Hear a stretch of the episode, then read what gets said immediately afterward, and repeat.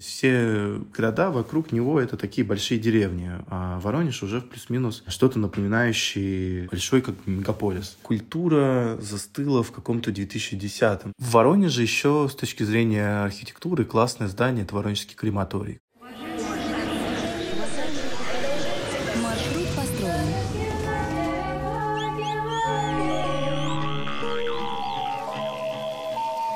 Петропавловские на Камчатке, полночь. Всем привет, это подкаст «Свои». С вами его ведущие Алексей Трубин и Андрей Дорожный. Наш подкаст про регионы и людей. Мы хотим разобраться, как и чем живут люди в разных уголках России, что нас с ними объединяет, а в чем мы совсем разные. Разбираемся с теми, кого с уверенностью можно назвать своими в их регионах. И сегодня мы поговорим о регионе, который находится прям в самом центре страны. И вы точно проезжали его, если хоть раз ехали на юг России, куда-нибудь в Анапу на автомобиле. И те, кто занимается сельским хозяйством, часто называют его столицей Черноземья, а музыкальные фанаты, наверное, знают его как родину групп «Сектор Газа» и «Бутырка». Сегодня мы поговорим о Воронеже и Воронежской области. Но перед тем, как мы начнем разговор, напомню, что мы очень рады вашим лайкам и подпискам на всех стриминговых сервисах, на том, где вы нас слушаете в первую очередь. Очень ждем всех в наших социальных сетях, мы есть и в Телеграме, подписывайтесь, там много интересного. Кстати, мы недавно зашли еще в одну социальную сеть, она называется Boosty, на нее тоже будет в описании, если вам интересно, это наша любимая социальная сеть, потому что там делимся дополнительным контентом и очень ждем ваших пожертвований, потому что мы работаем такое, мы бездоходная организация. Вот, спасибо вам. И перед записью мы спросили у наших подписчиков, с чем у них ассоциируется Воронеж. Вот что мы получили в ответ. Первый набор ответов, он такой прям всеобъемлющий, потому что человек явно много раз там был. Это гэканье, бомбить Воронеж. Этот мем очень старый, и там люди некоторые родились уже после того, как этот мем появился. Также замок Ольденбургский ассоциируется с Воронежем, корабль на набережной. Некоторые люди ассоциируют Воронеж с кучей IT-компаний. Очень много ответов, несколько, по крайней мере, ответов было с мультиком про котенка. Котенок с улицы Лизюкова, я думаю, что вы все видели вот этот мультик. Чернозем, дом. Кто-то, видимо, там жил или живет. Серостью, пробками и бестолковым градостроительством. Вот явно человек попробовал Воронеж, ему не понравилось. И самый милый ответ — это с домом. Вот, очевидно, что есть люди, которые там живут до сих пор и наслаждаются этим местом. Вот, Леша, ты был ли ты в Воронеже? Нет, не был. Вообще у меня, вот, мне кажется, эта часть карты России, она такая неизведанная. Не разблокирована. И все как-то, да, все в моей голове смешано, честно говоря. Я, кстати, очень удивлен, что люди знают про котенка с улицы Лизюкова, прости господи, но не знают мем «Бомбить Воронеж». Кажется, все-таки котенок имеет какую-то меньшую целевую аудиторию и более возрастную. Ну, не знаю, это мой взгляд. Вообще, по-моему, этот мем, он каждый раз приобретает новая актуальность, это же вообще какой-то смысл российской жизни как будто в нем заключается, а когда куда-то что-то прилетает, а особенно когда в Воронеж, это ж вообще просто в СМИ феерия сразу, поэтому мем точно известный и выражение, но по поводу того, что еще про Воронеж я знаю, я очень затрудняюсь, потому что кажется, что-то про картошку мне приходит в голову, но это вроде и Тамбовская область тоже, что-то какое-то сельское хозяйство, не знаю, яблоки, но как Воронеж выделить из вот этого скопища черноземных регионов, я не знаю. И, видимо, сегодня мы этим займемся как раз. Андрей, а ты вообще бывал вот в тех местах? Нет, я вообще нигде не был в Черноземье абсолютно. Вначале, когда мы начинали делать наш подкаст, мне всегда было важно быть в том регионе, вот как-то поддерживать разговор. А сейчас я играю роль «Я чистый лист», так же, как и, мне кажется, многие наши слушатели. Я такой, а что это вообще такое? И вопросы, и разговор, мне кажется, получается интереснее, когда вы на уровне такой «Я ничего не знаю», а вот наши гости что-то знают. Поэтому сегодня как раз интересно будет про это поговорить. И мы сегодня про Воронеж и про область поговорим с одним из самых ярких его жителей. А вот ярких, потому что с нами сегодня паблик-арт-художник, куратор, основатель самоорганизованного выставочного пространства и культурного центра «Дай-5». Он находится в Воронеже. Это победитель Всероссийского конкурса проектов молодых художников «Нова Арт» 2019 года Ян Посадский. Ян, привет. Ян, привет. Очень рады, что ты к нам сегодня присоединился. Расскажи немного о себе. Мы, конечно, что-то уже рассказали, но вот расскажи сам, и что тебя связывает с Воронежем. В первую очередь нам это интересно.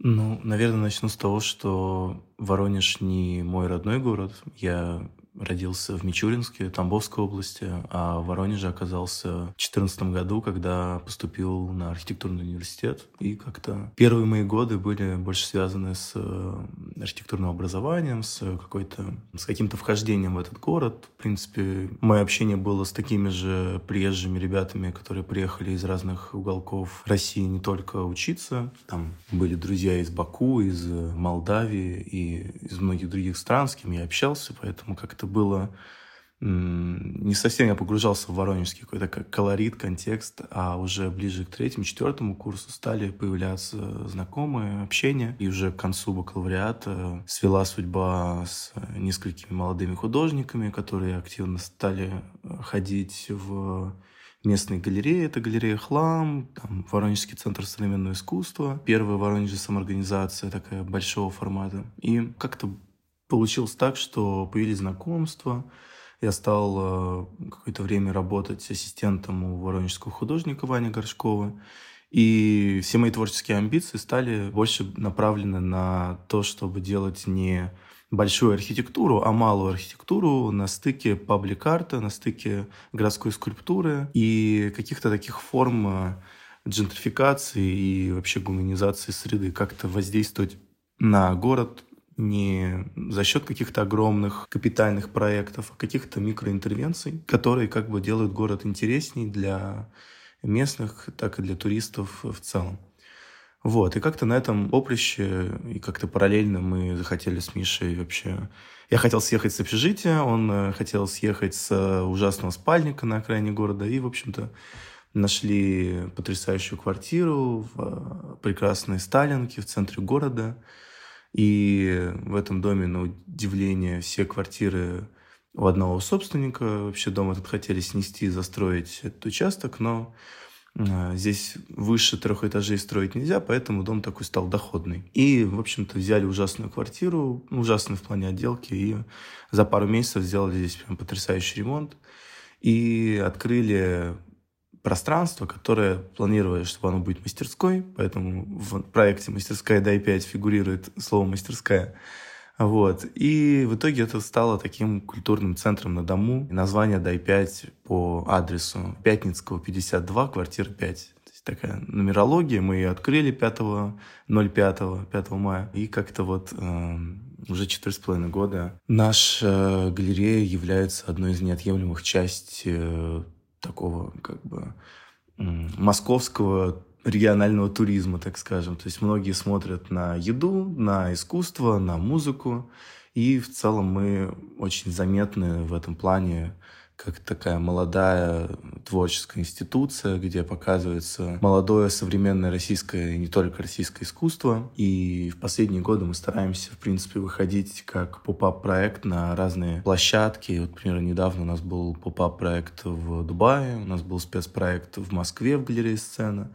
Планируем сейчас во Франции сделать такую же поп-ап-выставку. То есть в целом наш формат сейчас выходит на международный уровень, чтобы российскую сцену, которая сейчас находится в довольно кризисном состоянии, как-то выводить на групповые международные выставки, чтобы был диалог с художниками из других стран. Вот, Ян, ты знаешь, мы вначале много говорили о том, что мы не понимаем, что такое Воронеж и Воронежская область. Очевидно, ты тоже прошел какой-то путь к вот этому пониманию, потому что, видишь, я Тамбовскую от Воронежской слабо отличаю. Вот, то есть, если меня спросят разницу, я никогда в жизни не отвечу, вот, ну, по крайней мере, до этого момента.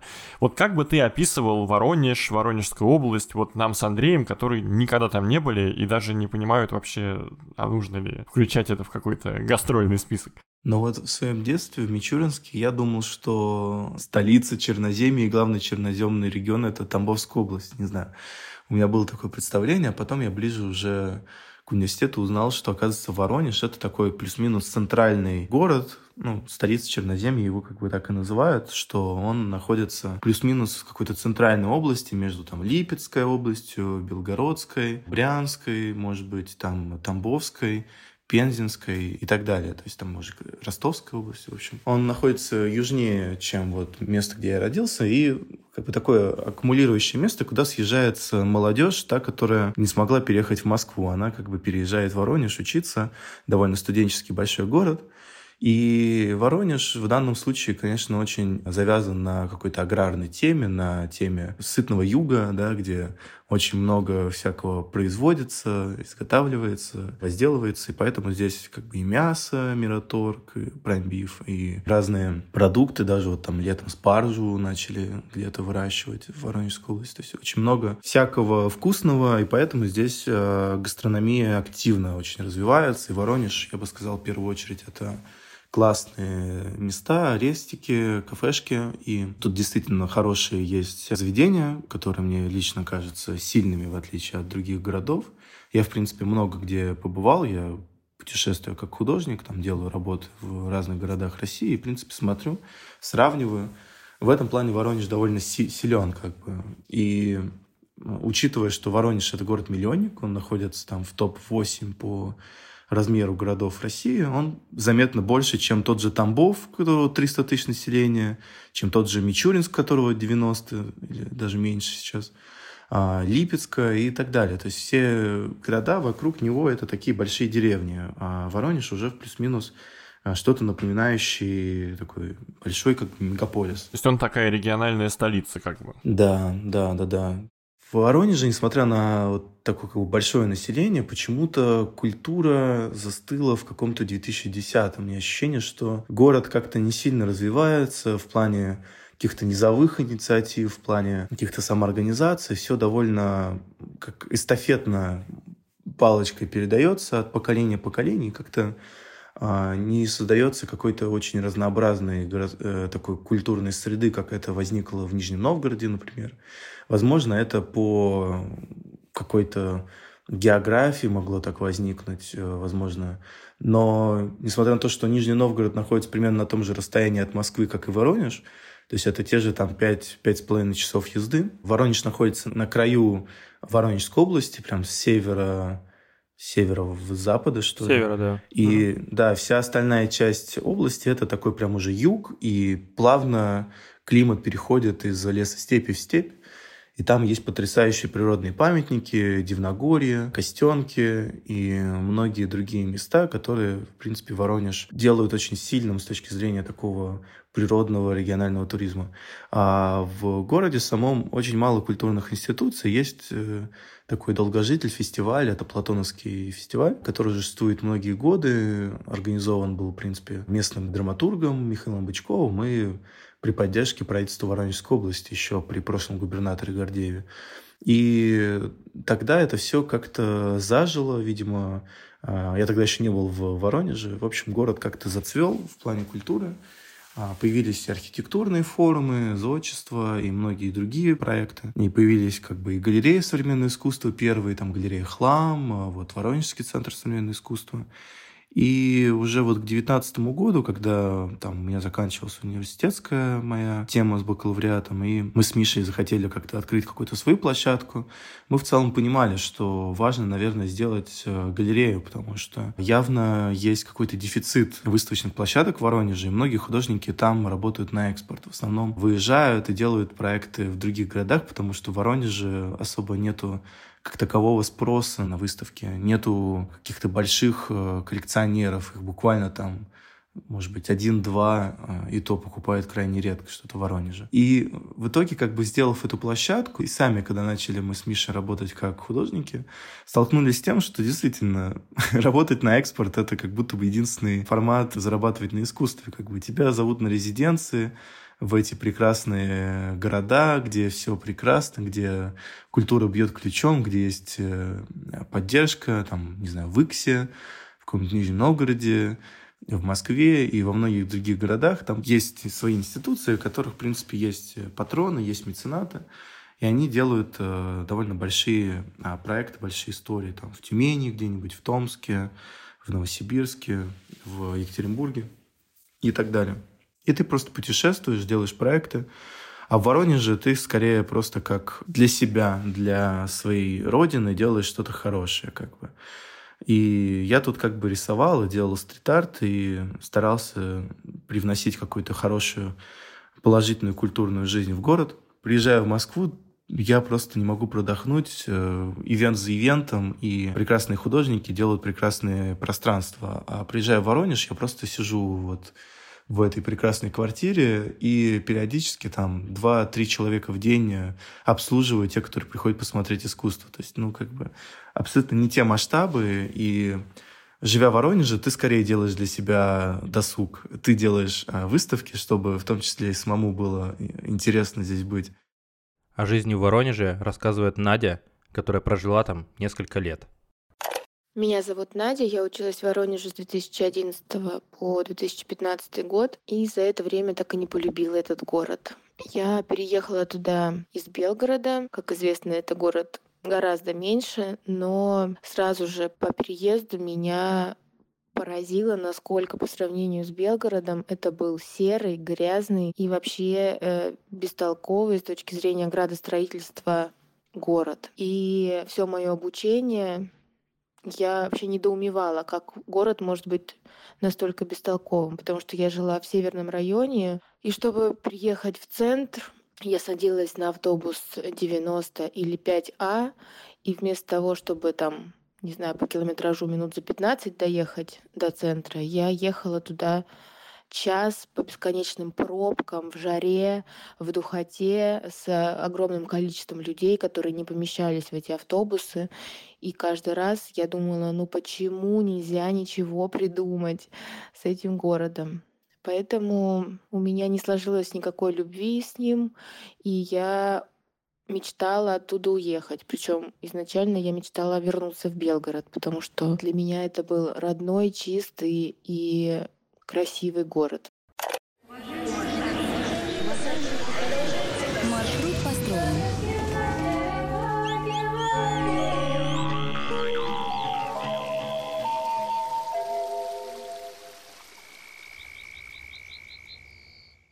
Как мы не знаем ничего про Воронеж, я вот обычно забиваю что-то в поисковик в Яндексе, вот, и мы сейчас озвучим какие-то самые популярные вопросы и постараемся на них, может быть, вместе ответить.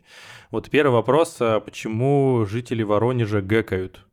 Этот вопрос уже был у нас в Ростове, но в Воронеже тоже встречается. Ну, мне кажется, это довольно понятный ответ из-за южного расположения города, ну, вообще как бы региона. Видимо, издавна как-то сложилось, что появились какие-то лексические обороты, в общем, какая-то стилизация южная с таким как бы узнаваемым звучанием, с акцентом и с гэканьем, ну, мне на самом деле сложно ответить на этот вопрос, это скорее надо к лингвисту обращаться, но за собой я лично не замечаю, хотя в Тамбовской области вроде как тоже гэкают, в принципе, это характерно всему черноземному региону, да и в Воронеже, ну, не знаю, как-то у меня это не режет ухо, но многие говорят, что да, но тут надо самому поисследовать, приехать и послушать местных жителей.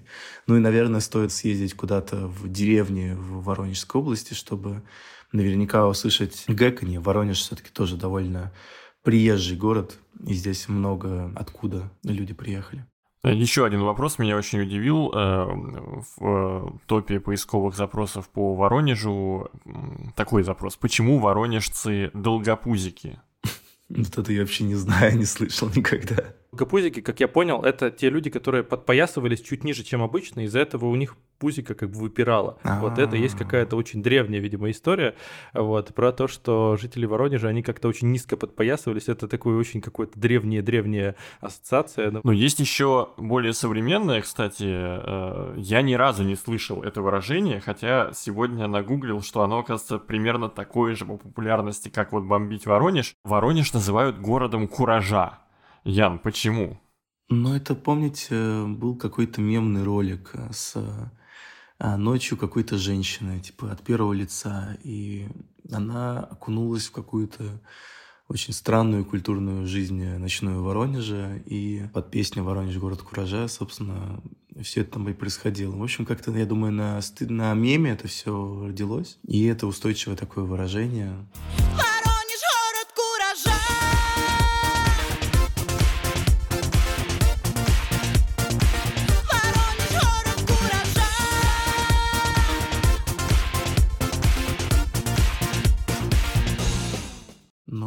Не знаю, не сказал бы, что в Воронеже какая-то супер необычная культурная жизнь, а вполне себе такой региональный шик местами. Давайте, кстати, разберемся про этот мем «Бомбить Воронеж». Вот честно, давайте объясним для наших слушателей, что это такое. Ну, как я знаю, это случилось на каких-то ранних интервью еще в году 2014, как раз касаемо еще аннексии Крыма и прочее. То есть тогда это было какое-то такое выражение, типа связано, да. Ну, потом это как мемом завирусилось, что если вы там, не знаю, пойдете на Россию, мы начнем бомбить Воронеж. То есть типа палку в колесо как бы вставить. Абсолютно такое нелогичное повествование, да. Если что, то мы как бы начнем бомбить Воронеж, как бы свой город держим в заложниках, как бы.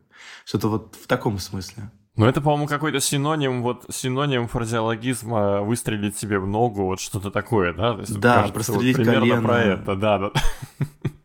Да, вот что-то вот на таком мемном уровне. Просто интересно, что уже никто не помнит, с чего это началось, но все уже активно это используют. Это какой-то прикол того, что это пост-мем уже. Даже не впрямую, а уже какое-то что-то в народ ушедшее глубоко. Да, он даже пост-пост, да, это очень много раз трансформировавшаяся, мне кажется, история, но прикольно, что это дает какую-то популярность самому названию Воронежа, а там как бы дальше уже как будто бы человек, если вдруг заинтересуется, это будет точкой входа такой интересный. Ну да, но сейчас, конечно, это уже странную коннотацию стало восприниматься, как бы, когда это было еще до 22 года, как-то, да, это как-то иначе фраза воспринималась, сейчас... Я думаю, такое вряд ли где-то в каких-то СМИ воронежских появится. Потому что это довольно тревожное. Ну, и как будто бы уже, да, уже можно и в прямом смысле это воспринять. А вы говорите, в Воронеже нет культуры, а как же культура мемов? Мы уже два мема с Воронежем разобрали. Я считаю, что это очень культурный город, потому что не так много городов, не так много мемов. Вот два, которые явно завирусились по всей стране. Ну, кстати, я еще могу вспомнить мем в Воронеже, связанный с... Аркадием Давидовичем, это местный афорист. Он, в общем, писал афоризмы, разные такие емкие как бы выражения, и он был такой как бы местной легендой. Он скончался пару лет назад. В общем, такой дедулька уже под 90 лет, настоящая легенда, и он был популярен году в 14-м, в 13-м, даже, наверное, раньше. Мем «Ты втираешь мне какую-то дичь». Там видео, где Ступин, музыкант, общается с каким-то мужчиной, который ему продает удобрения, и Ступин отказывается ехать в Китай какать на огороды. В общем-то, вот этот мем, этот ролик, это часть вот этого как раз творчества Аркадия Давидовича, его команды, которые снимали фильмы, фильм «Гомункул» снимали, еще разные фильмы, которые есть в сети, можно посмотреть. И у Аркадия Давидовича есть свой YouTube-канал, и очень много роликов разного образца, вот советую посмотреть. И, в общем-то, тоже Аркадий Давидович стал таким местным живым мемом. Он ходил по главной улице, общался с прохожими в своей майке с надписью «Ты втираешь мне какую-то дичь». В общем-то, это был его пик, наверное, популярности в то время. И, в общем-то, да, в Воронеже, в принципе, довольно много мемов, но вот как-то я был в Самаре и придумывал проект там, и я вообще целый придумал мурал, связанный именно с самарскими мемами, потому что там их полно абсолютно, связанные с автопромом и с наркоман Павлик, может, помните, такие ролики были. Легенда, и да. И Биграшин Босс там... И многие-многие другие мемы, и мем с этим музыкантом, который на пляже сыпет песок, вот эта вот обложка, это местный самарский музыкант, который написал альбом, и это его как бы обложка была этого альбома. То есть вот как бы много мемов тоже из Самары, я бы, наверное, даже его больше бы подчеркнул как неким таким мемным городом. Еще мне в Самаре понравилось то, что там придумали чулковскую гармонь, то есть первый русский баян, и как бы мем баяна это тоже... Все очень органично получается. Вот, как-то такая была история. Ну, не получилось сделать работу, но можно было увековечить самарские мемы. Увы. О Воронеже рассказывает Миша Гудвин, сооснователь проекта «Дай-5», который родился и жил в этом городе, а сейчас живет в Париже. Всем привет. Моя история будет связана с Воронежем через призму искусства, современного искусства. В общем, это было достаточно давно, много лет назад. Не знаю, наверное, лет 5-7. Воронеж уже тогда имел достаточно большое количество галерей, связанных с современным искусством. Целых даже 2, как бы не 3. Но точно помню, что галерея «Хлам» и Воронежский центр современного искусства. На тот момент я занимался граффити и с искусством как бы вообще не был особо сильно знаком именно с современным напрямую. И как-то мои друзья или знакомые сказали: а пойдем в галерею «Хлам», посмотрим типа на выставку, что там вообще происходит. И я такой: ну окей, давайте посмотрим, что там вообще. В общем, приходим мы в галерею «Хлам», и я помню, как я был шокирован тем, что посреди, даже скорее возмущен, посреди галереи стоит корыто, самое обычное корыто, из которого бьет фонтаном какая-то брага, гниют тряпки, и в центре корыта стоит пень. Ну, прям настоящий пень из леса, который как бы фонтанирует, пенится какой-то брагой, воняет просто на всю галерею. И я подумал: и вот это вот искусство. И я думаю: господи помилуй. Вот. И на удивление, вместо того, чтобы как бы совсем отрицать это, я решил, что ну, можно хотя бы попробовать разобраться, что зачем. Точнее, это было не сразу. Сначала была стадия отторжения. Я даже помню, как тогда пришел домой и написал какой-то пост ВКонтакте о том, что и это называется искусством. Вот. Это уже потом, гораздо позже, я понял, что это вообще такое было, и что это отличная работа как бы мэтра воронежского искусства Вани Горшкова. И в чем вообще смысл? Ну, смысл вообще в том, что как бы форма фонтана, то есть фонтана как архитектурного элемента городского, как бы инвертируется полным ходом, совершенно полностью, из чего-то самого такого городского, эстетичного и как бы приятного становится чем-то, чем фонтан уж точно не должен быть. И то есть механика была полностью фонтана, но являлось это все какой-то болотистой штукой, напоминающей. И вот эта вот бурлящая брага, как я понял, еще должна была быть отсылкой чуть ли не к как бы семяизвержению, вот. Чем, по сути, фонтаны часто и являются, если подойти метафорически. Вот. Так что вот такое вот странное знакомство с искусством у меня произошло, после которого я стал задумываться, а что вообще такое современное искусство, и впоследствии стал им заниматься. Вот. Так что приезжайте в Воронеж знакомиться с искусством.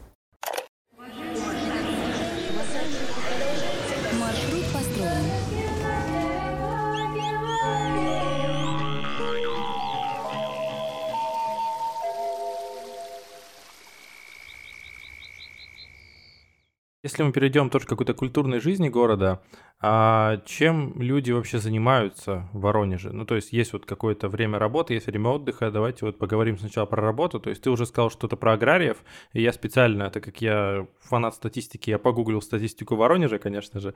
Вот, я понял, что он реально после Краснодарского края, Ростовской области, это самый урожайный регион с точки зрения мяса. Вот там еще и сахарной свеклы, я почему-то запомнил сахарную свеклу. Ну, про то, что очень много людей реально занято в сельском хозяйстве. Вот. А чем еще занимаются в Воронеже?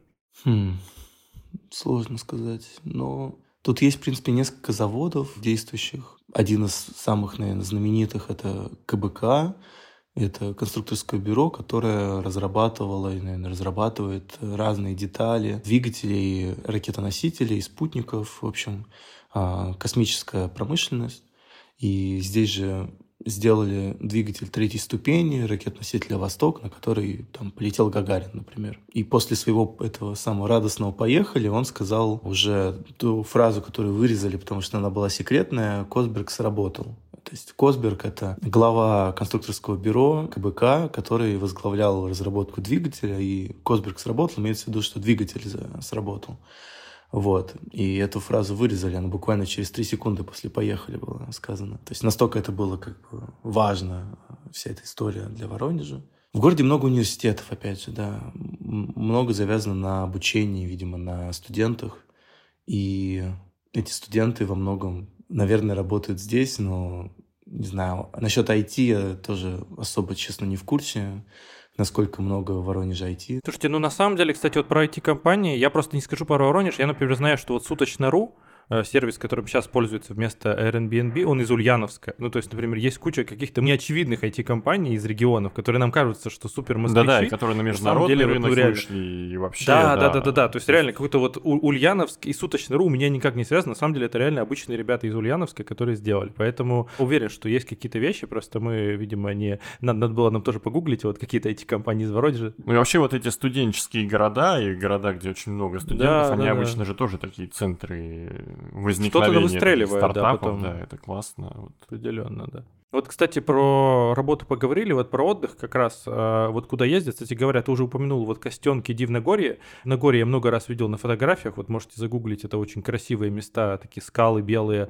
Да, у меня много друзей туда ездили, кстати, вот я вспомнил об этом только в процессе записи нашего выпуска. Да-да-да.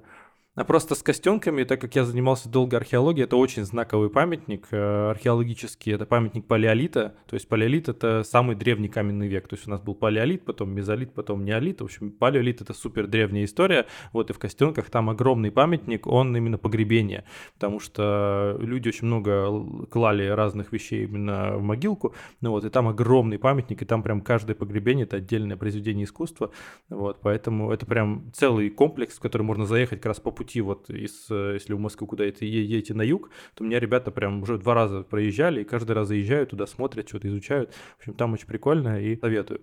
А куда еще можно, как еще отдыхают воронежцы? Ну, это уже к Яну вопрос.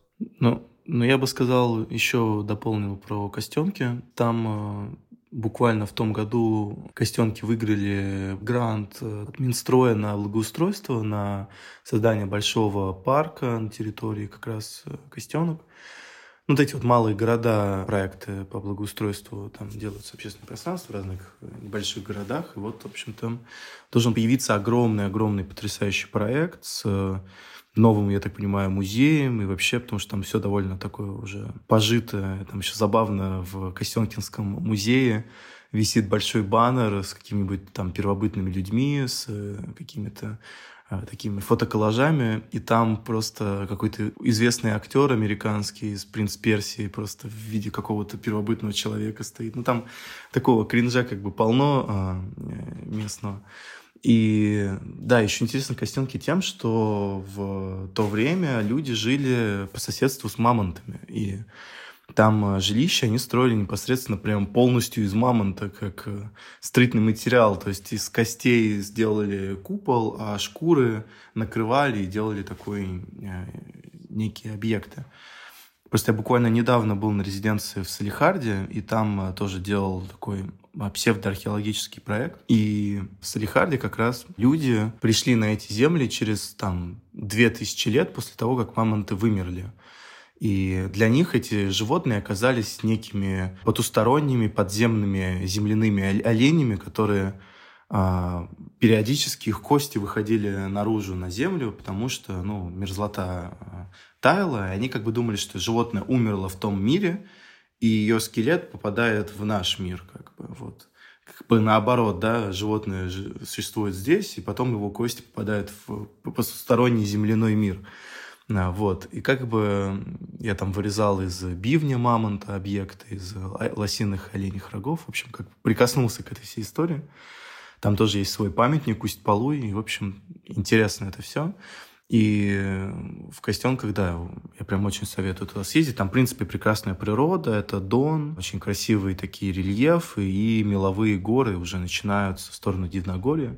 В принципе, есть легенда, что Воронеж и Дивногорье — это было дно Мирового океана, поэтому там, такого уже эпохи динозавров, то есть когда-то там был океан, и там большое количество ракушек, то есть такие прям прекрасные белые горы, это степи уже начинаются, потрясающие ландшафты.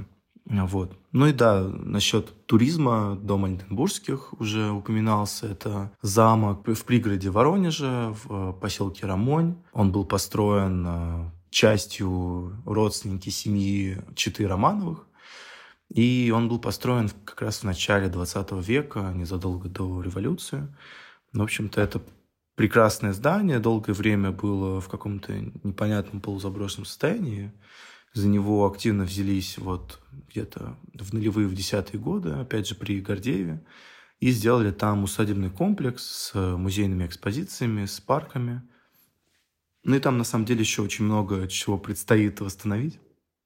Но довольно интересная площадка. Мы еще вернемся к достопримечательностям в конце нашего выпуска. А вот если вернуться к людям, которые проводят свободное время, вот что вообще воронежцы делают в свободное время? Вот понятно, что они могут выехать куда-то на природу, по окрестностям, а еще вот, как они тусят, зажигают?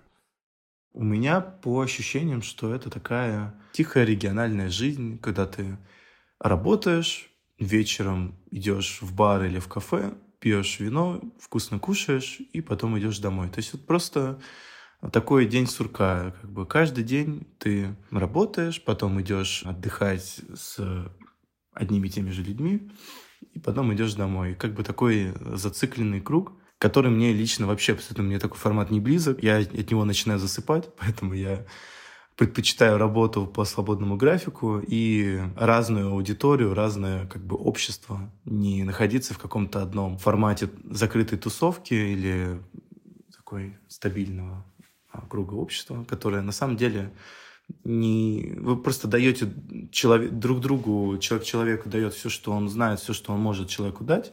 И дальше просто начинается такое рутинное общение на уровне «Привет, как дела? Что нового? А у тебя что нового?» И все. Для меня, вот по моему восприятию, жизнь в Воронеже, она примерно такая. Довольно однородная такая, довольно однобокая. Вот. Каждый день на кураже, в общем. Да. И каждые выходные ты ужираешься и без памятства идешь домой отсыпаться. Ну, чтобы потом было что обсудить. Да, чтобы было что обсудить, чтобы был какой-то досуг, да. Вот. Не скажу, что прям какой-то алкоголизм здесь, но просто, мне кажется, это такой классический досуг в России, как бы набухаться в выходные. Я вспомнил, что это же проникло и в Москву, в том плане, что в Москве есть очень пафосная бургерная такая, которая называется «Воронеж». Андрей, помнишь, она рядом с храмом Христа Спасителя, вот что-то где-то такое, вот, да, я вспоминаю, рядом с метро Кропоткинская.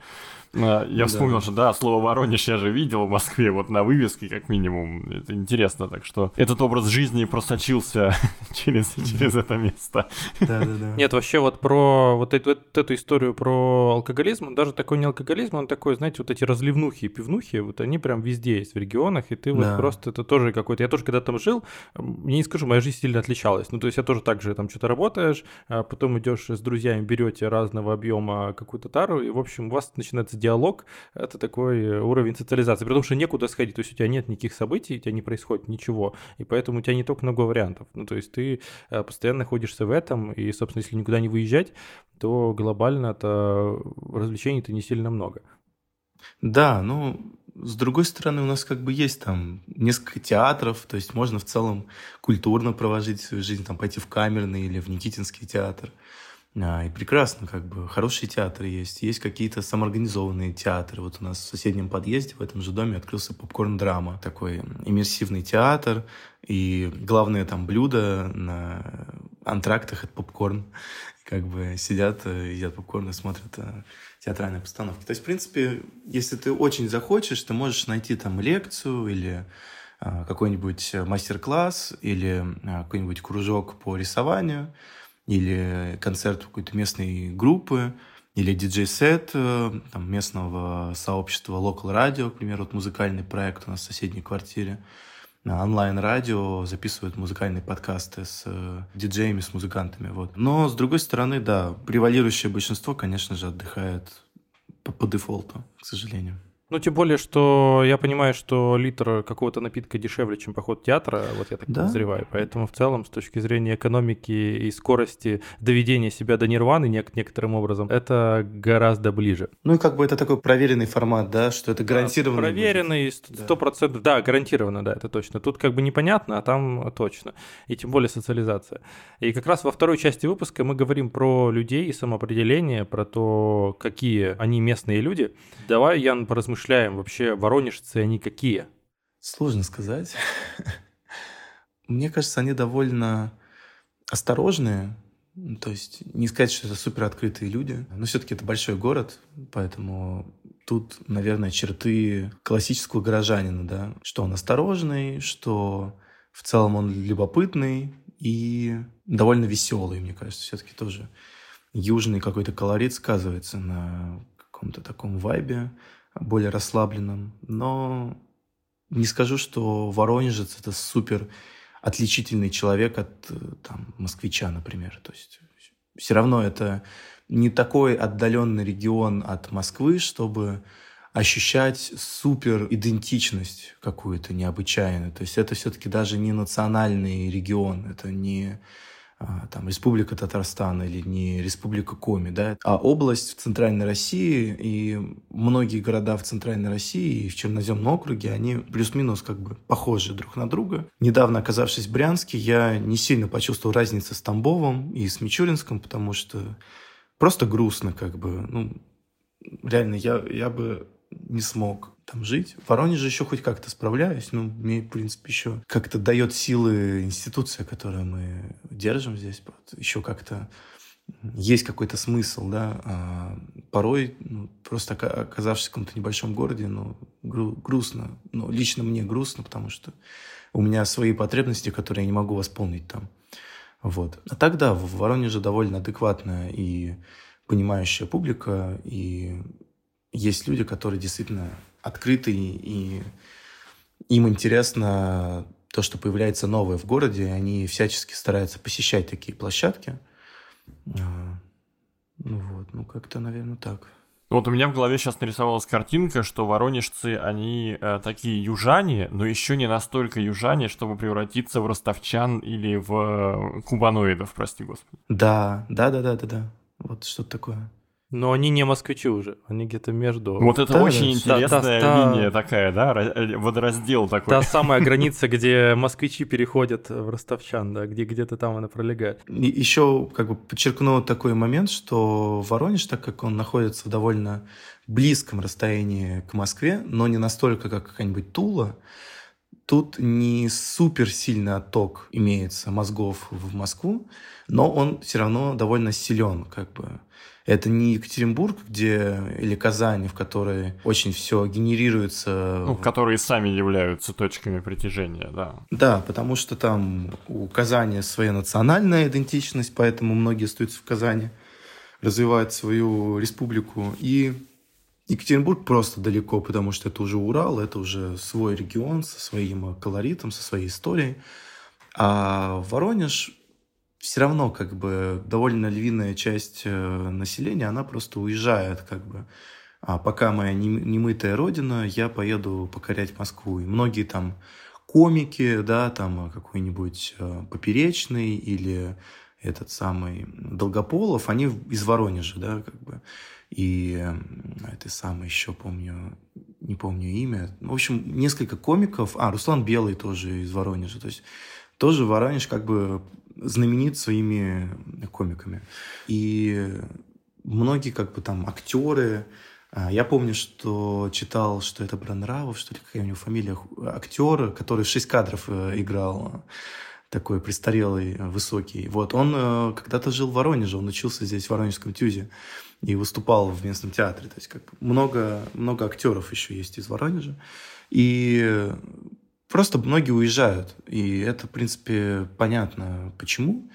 И в Москва много притягивает, хотя некоторые остаются, потому что, да, все-таки не так близко к Москве. Ну вот мы еще всегда говорим про слова и выражения, потому что вообще речь, она очень часто сигнализирует, откуда человек приехал или где он родился, в какой языковой среде он находится. И вот мы всегда спрашиваем про какие-то специфические словечки, которые есть в речи в том или ином регионе. Вот можешь ли ты что-то вот так навскидку вспомнить про Воронеж? Ну прям что-то такого современного, что используют люди, наверное, нет. Ну, кто-то шокает, может быть, иногда. Но это я скорее думаю, опять же, это вопрос... Какая-то диалектная деревень. Такая история. Да, диалектная, да, не совсем про город. А каких-то интересные слова, может быть, есть старинные, там, по типу грядушки, да, или каких-то вот таких вот слов. Они, конечно же, имеются, как и во многих других регионах. Что такое грядушка? Просто я не думаю, что кто-то знает... Это такая как бы часть кровати, да, где, ну, какие-нибудь старинные вот такие кровати, где есть спинки, и вот это как бы грядушка. единично, если рассматривать. Как бы, в принципе, есть такие словечки, но не скажу, что они в обиходе и что кто-то их использует. То есть ты бы их отнес скорее к чему-то такому уже отжившему? Отжившему, да-да-да. Ну вот, кстати говоря, мы тоже изучали немножко слова перед нашим выпуском. Вот мне очень нравится слово «анадысь». Это на днях, некоторое время назад. Я единственный раз, где это слово слышал, это в сериале «Место встречи изменить нельзя», где престарелый сосед там говорил вот это, чтобы нонче анадысь перепутать. Ну, то есть вот это единственный момент, когда я его слышал. Вот это второй раз в жизни, когда я его встречаю. Но оно пишет, что встречается. Вот. Еще есть какие-то другие слова. Губяки, кубы, кондюк, кондиционер. Да, и есть еще слова же, которые прямо словарь определяет как именно воронежские, что, кстати, бывает очень редко, потому что обычно вот там много-много регионов прописывается. Вот есть, например, слово «кипнуть», то есть немножко покипеть, и вот лингвисты относят его чисто к воронежскому языку, да, такому. Или вот часто же говорят там «за шкирдон» или «за шкирку». Вот в Воронеже есть, судя по словарю, какой-то вариант «за шкибот». Но это опять-таки, вот, Ян, употребляют это в реальной жизни или нет? Да я вообще не слышу, я не слышу такие слова. Ну вот лингвисты, они копаются в прошлом немножко. Угу. Да я думаю, все равно, опять же, интернет, он сейчас очень сильно смазал вообще диалектику, использование слов. Все-таки, я думаю, поколение, с которым я сейчас общаюсь, оно больше воспитано на мессенджерах, на соцсетях, и тут явно... Есть просто некий русский, так сказать, ру-сегмента лексикон, как бы, да, использование каких-то слов современных, так или иначе связанных с интернет-культурой, с повседневностью, с жизнью молодого креативного парня или девушки. О Воронеже рассказывает Катя, которая родилась и живет там уже 23 года. Воронеже очень хороший чернозем. Даже монолит чернозема из Воронежской области расположен сейчас во всемирной выставке в Париже как образец чернозема. Многие жители города имеют огороды, где выращивают как минимум цветы, а то и помидоры и огурцы. Допустим, у меня мама, она живет за городом, и она чего только не выращивает. Это всякие ягоды, малина, клубника, вишня, черешня, также овощи, не знаю, огурцы, помидоры, капуста, картофель. А к тому же за счет того, что в Воронеже умеренный климат, то есть там теплее, чем в Москве, но холоднее, допустим, чем в Сочи. Здесь очень хорошо растут, ну, я бы сказала, не очень хорошо, но неплохо так растут какие-то экзотические фрукты. Допустим, когда-то мы привезли с моря саженцы персика, и где-то 2 года у нас был урожай персиков. Собирали, правда, они были такие маленькие, но все равно очень вкусные и съедобные. В Воронеже достаточно недорогое жилье. К примеру, 2 года назад, когда я еще была студенткой, я снимала квартиру за 12 тысяч рублей. Квартира располагалась не в центре, но, можно сказать, на окраине города, но это была очень приличная окраина. Там огромный зеленый парк, да и вообще, в принципе, очень много зелени. Я специально выбрала эту локацию, чтобы тренироваться в парке. Так вот, квартира стоила аренда 12 тысяч, а коммунальные платежи 2-3 тысячи в зависимости от сезона. Ну, в принципе, если сравнить с Москвой или с Питером, где, я не знаю, мне кажется, такая квартира стоила бы 30 тысяч как минимум. Это прям очень неплохой вариант. Далее, в Воронеже один из самых дешевых проездов в общественном транспорте. Сейчас проезд стоит 26 рублей по банковской карте и 28 рублей наличными. Недавно изучала вообще цены для работы, мне это нужно было, изучала цены на общественный транспорт, и выяснилось, что в Воронеже один из самых дешевых проездов. Вот, я помню, где-то полгода назад проезд стоил 23 рубля, стоил по карте, и, кажется, 24, если не ошибаюсь, без карты. Но это прям минимальный показатель по стране. Также недорогое такси, например, в 11 часов вечера я как-то... ехала от дома до вокзала и потратила на это где-то 350 рублей. Это вот по воронежским меркам это уже дорого. Обычно можно днем, там, если локация какая-то не очень многолюдная, можно и за 150 рублей доехать. Еще один факт — это низкие зарплаты. Не по всем, конечно, областям. Там я не знаю, какие зарплаты у айтишников или, не знаю, каких-нибудь слесарей, но вот по тем, которым я знаю, допустим, у меня сестра работает в Подмосковье, преподавательницей иностранных языков, и она в школе обычной, и получает 80 тысяч рублей. А у нас в Воронеже здесь, вот как я помню, жаловались преподаватели, что там едва 20 тысяч набирается. Это обычная общеобразовательная школа. И, допустим, там мама у меня работает медицинским работником. Она получает 30 тысяч рублей где-то. Но я думаю, что в Москве она бы могла зарабатывать больше.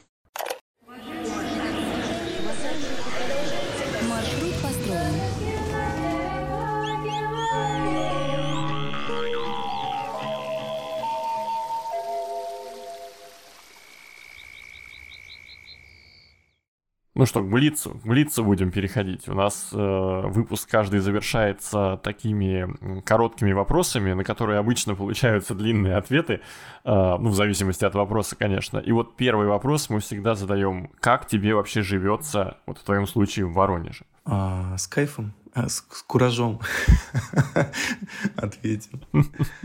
А жить становится лучше или хуже? Мне кажется... Поскольку-постольку. Где-то да, где-то нет. Вот как-то я бы так сказал. Все меняется. Да, все меняется, и не все в лучшую сторону, как бы. Вот несколько раз эта тема у нас всплывала во время выпуска, и все же хочется задать тебе прямой вопрос: переезжать или оставаться? Я бы ответил третьим: путешествовать. Просто сравнивать. Путешествовать, сравнивать, смотреть, и будет гораздо проще понять самому. Я не хочу как бы навязывать свою точку. Я и так много всего скептического сказал насчет Воронежа. Ну вот.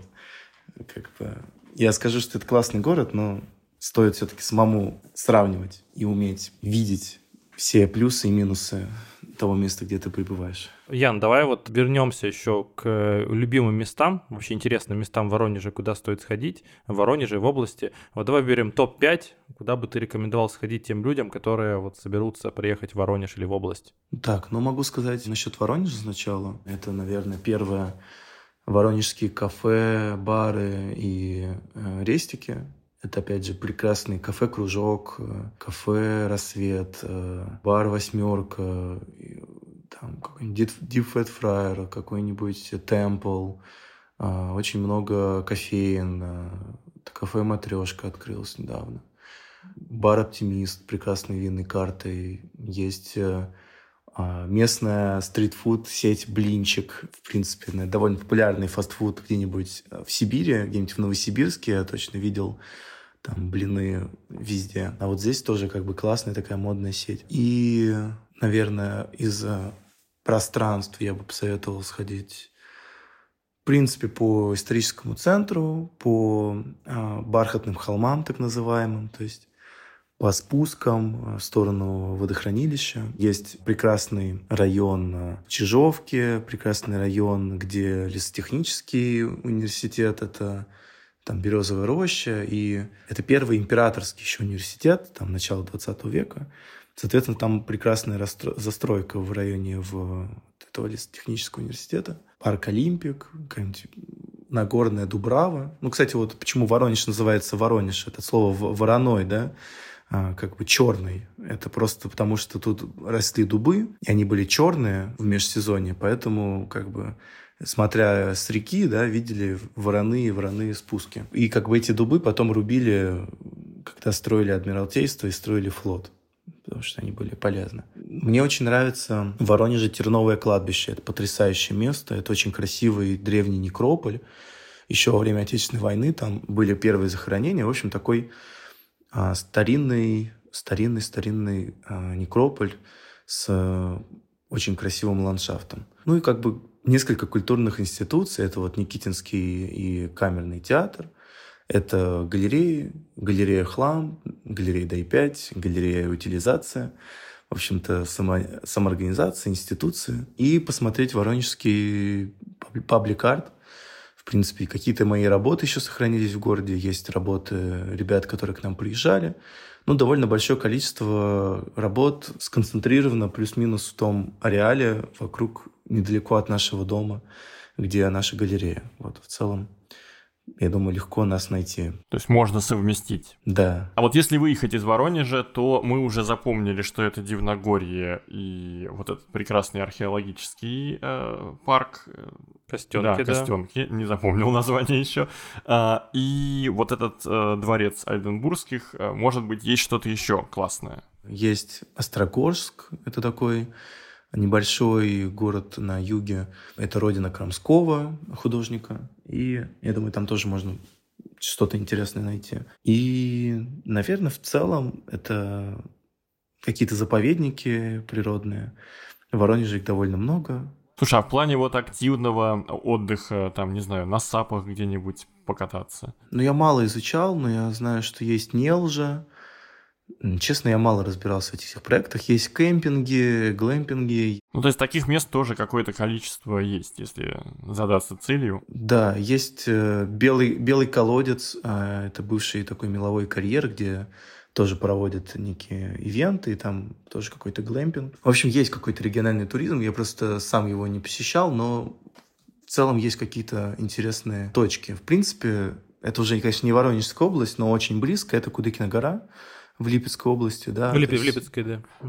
Да, это потрясающий проект, конечно. Угу. В Воронеже еще с точки зрения архитектуры классное здание – это Воронежский крематорий, который многие нахваливают. Да, это прекрасный объект, который построили мои друзья Паша Стефанов и Оля Яковлева. Классные архитекторы, которые, в принципе, много тоже сделали проектов в Воронеже. Да, ну, в принципе, с точки зрения какой-то современной классной архитектуры в Воронеже мало что можно посмотреть. Да и с точки зрения исторической тоже не очень много, потому что во время Второй мировой войны Воронеж оказался на линии фронта, и она на нем остановилась, поэтому город сравняли с землей довольно неплохо, как это и в Сталинграде. То есть его потом очень сильно восстанавливали, и весь конструктивизм стал ампиристым таким. То есть мало что осталось даже с 20-30-х годов. Поэтому если в Воронеже что-то искать, это прям надо забираться в какие-то совсем дебри, уходить от туристического центра куда-то в спуски, в маленькие улочки, в сторону там Петровской набережной, по старинным спускам, по которым еще спускались работники этих верфей в XVIII веке. Да? А еще, кстати, мы не вспомнили такая тоже байка, легенда про воронежских девушек, что они тут прекрасные, красивые, изумительные, как... Слушай, я видел несколько таких заголовков про то, что Воронеж отобрал у Иванова статус города невест. Я подумал, боже, неужели это какая-то тема достойная обсуждения? Но я так понимаю, что это какая-то действительно известная история, да? Ну да, она довольно известная, что, мол, такая байка, когда Петр I здесь организовал адмиралтейство, что надо было сюда привезти мастеров из всей Руси, да, и вот зазывали их сюда, в том числе красавицами, которых также свезли со всей России в Воронежскую губернию. И вот видимо, генетика... Вот это маркетинг, вот это я понимаю, маркетинг территории, а как вам такое? Да, что в Воронеже самые красивые девушки, потому что, видимо, селекция такая была в петровские годы своя. Ну, это так, на уровне похихикать, поугарать, но фан-факт такой вот.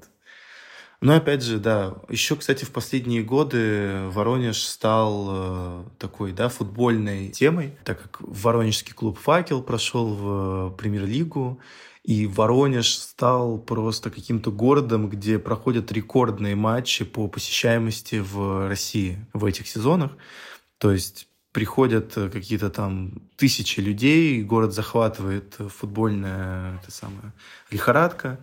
Недавно был матч с «Спартаком» в Воронеже, где воронежский «Факел» выиграл 2-0. И просто весь город ликовал, был в шоке от происходящего. И еще, кстати, хотел сказать, почему «Факел» называется. Это тоже интересный момент, что в конструкторском бюро, в КБК, появилась своя футбольная лига, и футбольный клуб «Факел» назвали в честь космического двигателя. И «Факел» — огненное пламя двигателя. То есть это тоже... Название связано с космосом. Факел, направленный в другую сторону, получается. Да. Ну, получается, Воронеж просто космос. И с Воронежем еще связана история про Докучаева и про его куб земли известный, что в 1989 году на Парижской международной ярмарке они в Панинском районе Воронежской губернии выкопали большой черный куб размером в 1 кубическую сажень во все стороны. И, в общем, этот куб в целостности, то есть это не выкопанная земля, а целый монолит, глыба земли, то есть 2 на 2 на 2 метра. Ее привезли из Воронежской губернии в Париж, и там выставили, получили золотую медаль как самая крутая земля для аграрного дела в мире. То есть там 14% гумуса, просто какие-то потрясающие критерии были. Но это все было до коллективизации, до колхозов. Земля Воронежской области была потрясающей. Сейчас больше 7% найти вроде нигде не могут, потому что земля стала более бедной, чем она была раньше. Да, в общем, как бы такая история. Этот куб, он хранился в каком-то университете во Франции. И в 60-е годы при студенческих волнениях его разбили. И какой-то осколок теперь этого куба хранится в... условно, в бюро меры весов, что ли, пишет. Не знаю, может быть, это правда, может, это нет. Перформанс, я считаю. Да. В общем-то, да, Воронежская земля где-то в Европе. Потому что вот чернозем, как бы, это наше все. И финальный вопрос, что привезти с собой из Воронежа? Ну, я думаю, воронежское искусство. Все-таки надо support you local, поддерживать местную сцену. И в этом плане может помочь несколько галерей, которые я уже перечислил, в которых вам будут рады и расскажут, покажут Воронеж таким, какой он есть. Кайф. Круто. Ян, спасибо большое тебе за разговор. Правда, мои познания в Воронеже стали определенно больше. Правда, очень интересный разговор, интересная точка зрения. Вот, поэтому нам очень интересно, что она прям выделяется на фоне остальных. Это круто. А самое интересное, у Воронежа какой-то прям вайб появился благодаря этому выпуску. Да, может быть. Фактов мы подняли не так много, хотя и на самом деле много, особенно в конце выпуска как-то у нас, да, так получилось кучно. Но общее ощущение от региона, кажется, получилось. Да, поэтому не забывайте ставить лайки или звездочки в том приложении, в котором вы нас слушаете. Подписывайтесь на нас в Телеграме или в других социальных сетях. И подписывайтесь на Boosty. Мы открыли Boosty, наконец-то просто нам завалили личку. Вот. Это правда, что нам завалили личку. Реально люди писали, где можно сдонатить, потому что, правда, мы абсолютно не получаем никаких денег, поэтому здорово, если мы сможем делать что-то еще. Вот у нас есть много планов, как можно развивать наш проект. Вот. И поэтому ждем вас везде. И есть планы на для ваших культурных инвестиций. Воронежское современное искусство, правда, и Boosty проекта «Свои». Маршрут построен.